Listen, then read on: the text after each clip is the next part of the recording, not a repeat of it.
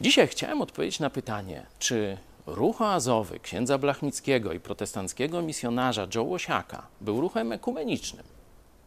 Joe Łosiak, bo ksiądz Blachnicki zamordowany przez komunistów nie może już nam odpowiedzieć na to pytanie, powiedział jednoznaczne nie. Tak cytował księdza Blachnickiego, który mówił w sprawie zbawienia to protestanci mają rację. Czyli nie szukamy czegoś wspólnego, bo prawda jest jedna.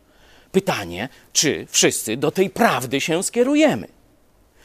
Na pytanie o ekumenizm Joe Łosiak odpowiada.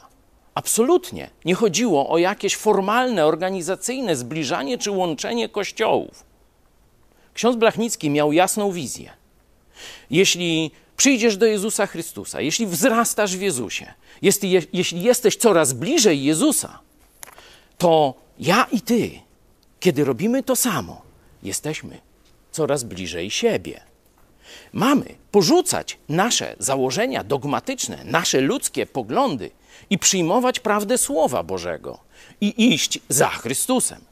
Wtedy jesteśmy blisko siebie.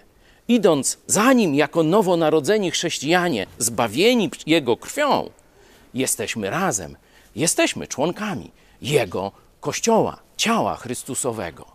To nie był ekumenizm, gdzie spotykają się tylko głowy kościołów i razem odprawiają. To było wspólne przyjście do Chrystusa.